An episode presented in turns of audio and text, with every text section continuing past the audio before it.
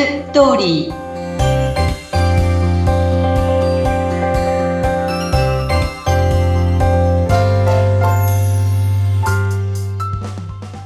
皆さんはじめまして男性専門結婚相談所ライフツリーの和田です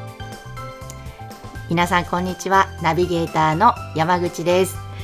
和田さん今日から婚活ストーリー番組がスタートしましたねそうですねドキドキします いやこれから楽しい番組にしていきたいと思いますのでよろしくお願いします。こちらこそよろしくお願いいたします。ではまず、えー、このラジオを聞いてくださっている皆様へ和田さんの自己紹介からお願いいたします。はい、えー、自己紹介させていただきます。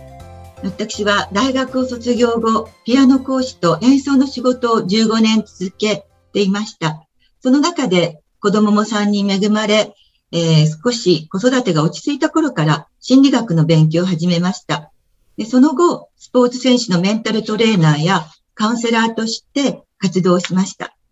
もっと人間の心理を勉強したいと思ったとき、それは結婚相談所が勉強になると言われて、結婚相談所で仕事をすることになりました。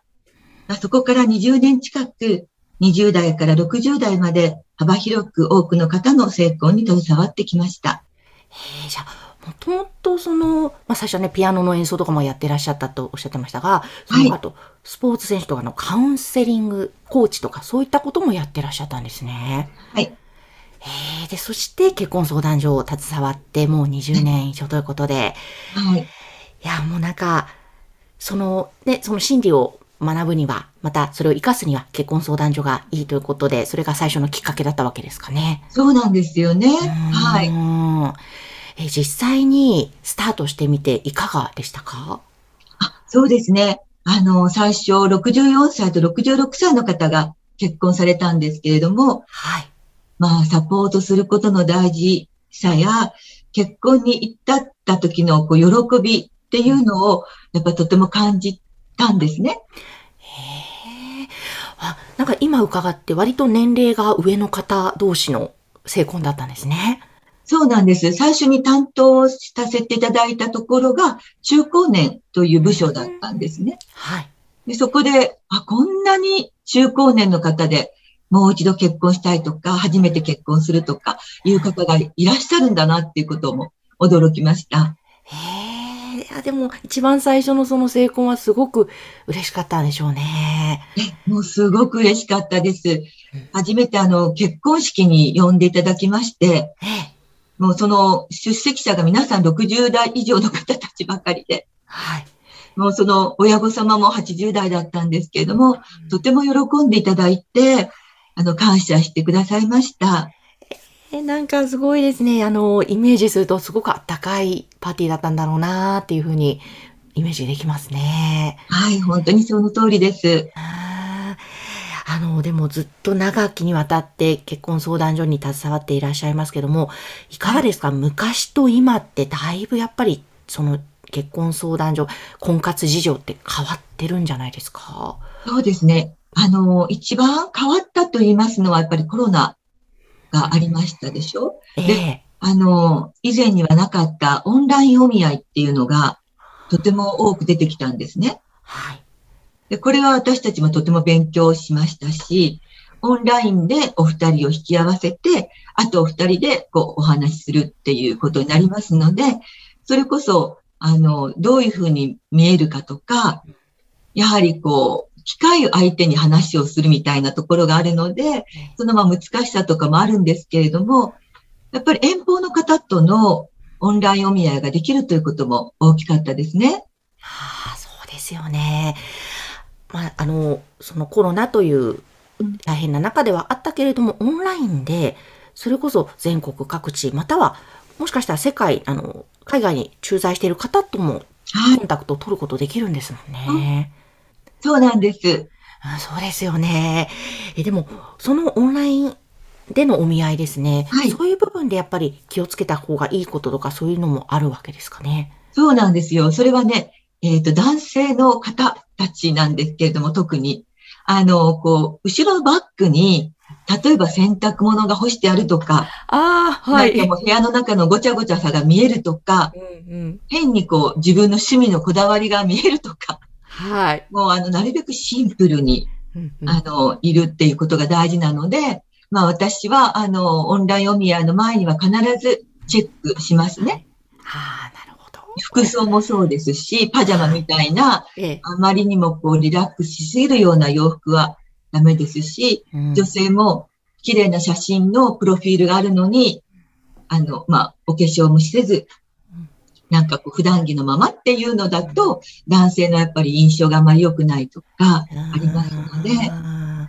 やっぱりこのオンラインで自分の部屋からやるとはいえ気を抜かずにそこはしっかり絶対大切ですね。はい、その通りです。うんそうか。本当確かにもう最近はそのオンラインというのが導入されたというのが大きなね変化だったと思うんですが、はいそもそもその結婚相談所を利用することのメリット、良さっていうのは何ですか？そうですね。えー結婚相談所のメリットは、まず真剣に結婚を考えている方たちが登録しているということです。つまり入り口でも、わあの、まあ、お金がかかりますよね、少し。はい。だから、今のマッチングアプリだと、例えば女性は無料っていうのが多いかと思うんですけれども、うんやはり男性も女性もちゃんとお金を支払って、それで活動するっていうところの真剣さはあると思います。うんで、それと、停止処理っていうのがありますえ。あの、ご存知かどうかわからないですけれども、役所で独身証明書というのが今発行されています。で、男性は年収証明書、うんまあ、あと卒業証明書、はい。あと国家資格ですね。例えば自分が医者ですとか弁護士ですなんて口だけで言うのではなくってうん、ちゃんとそういう証明書を提出するということ。だからここには安心、安全があります。へそれとやっぱり最後に一番大事なことは、あの、伝えたいことは、やっぱりプロの婚活の私たちが、あの、やっぱりサポートしているということで、ただほっとくわけではなくて、成功まで一生懸命こう、その人に合わせてサポートしていってるということが大きいかなと思います。なる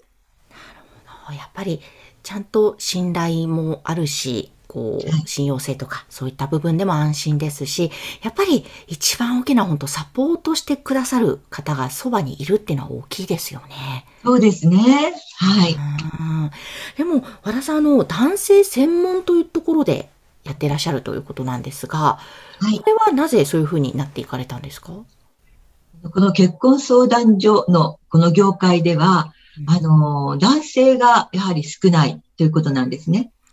で、大体まあ64の割合で女性が多い。安心安全があるからだと思うんですけれども、うん。で、男性はまあそのうちにとか、ね、まあ僕なんてモテないしとか、諦めてる人とかもいらっしゃるかと思うんですけれども、もう本当にこのえー男性こそやっぱり活動してもらわないと世の中の少子化にストップにならないので、まあなんとか男性たちに、あの、こう恋愛初心者でも全然大丈夫だからと思って、私はもう男性たちが動いてもらいたいために、専門として一生懸命活動しています。そうなんですね。あの、最近はいかがですか？なんか、えー和田さんのところで会員さんになってる方の何かうまくいったエピソードなどがもしありましたら教えていただきたいんですが。はい。えー33歳と28歳の2人のお話なんです。はい。で33歳は私の方の会員で男性です。ええ。で、彼は、あの、その時に結婚を考えている、まあ、他の方と、あの、結婚相談所の中なんですけども、えっ、と、付き合いしている方がいまして、で、もうその方と結婚したいなと思っている状況での最後のお見合いがありました。はい。で結婚相談所って、え同時に何人かの方とお見合いしてもいいし、まあ、仮交際っていうのは認められていることなんですね。うんで、その中で彼が最後のお見合いした方とも、えーお見合いした時にすごくこの人もいいなと思ったんですけれども、ええまあ、結婚を考えている方がいらっしゃったので、それで、その、お見合いは、えー N、ノーにしたんです。はい。で、その時に私は、相談所の方に彼女のこととてもいいと思ったんですけれども、やはりこのこういう事情があって、あの、今回お断りとすることにしました。とても残念ですっていう話はさせていただいたら、ええその相談所の方がうん、まあ、もしも交際が終了になったら連絡をくださらないか、ということがありました。はい。で、彼は最初入会した時から、えっ、と、どういう方がいいんですかっていう話をした時に、あの、はっきりものを言う自分の意見をしっかり持っている、ハキハキした女性がいいです。っていうことがあったんです。はい。まさに、その結婚を考えている方はそういう方だったんですけれども、お付き合いしている時にだんだん、なんか結婚は違うなって思った。そうなんですね。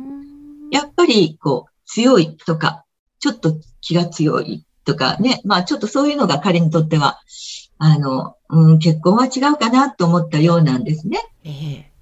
で、まあ、その交際が終わっちゃって、はい。